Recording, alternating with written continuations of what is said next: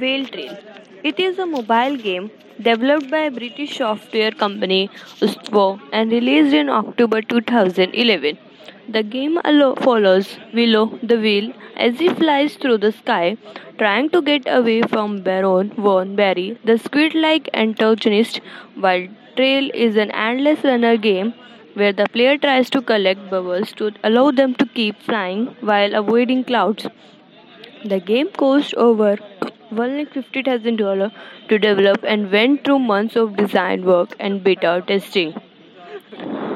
Whale Trail was developed by British indie studio Ustwo. The company was founded in 2004 by two friends who had just two laptop computers. The company grew quickly and became one of the largest client service-based game developers. Matt Mills, the founder of Ustwo, stated that some of his inspiration for Whale Trail came from the game Tiny Wings. Mills believed that Tiny Wings created a want for similar one-touch mechanic games which only require the player to occasionally interact with gameplay. According to Mills, the release of Tiny Wings was inspirational in that it taught me that very simple mechanics could go all the way to the top.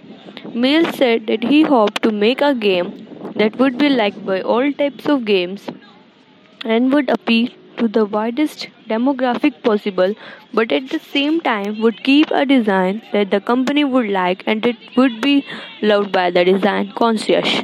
Developmental work for Whale Trail began with the prototyping phase, where the goal was to explore as many different directions as possible and to see what ultimately turned us on. The company based the process around the idea that we could polish anything we came up with, but that they could make sure that we had an engine this time that could drive us all the way to the top. The prototyping ended up taking 2 months to complete and was concluded when they decided on the loop mechanic game. The game has a Metacritic score of 84% based on 15 critic reviews. The AV Club said, "Whale Trail is just plain awesome. Motojo Road, one of the finest games we have had the privilege of experiencing.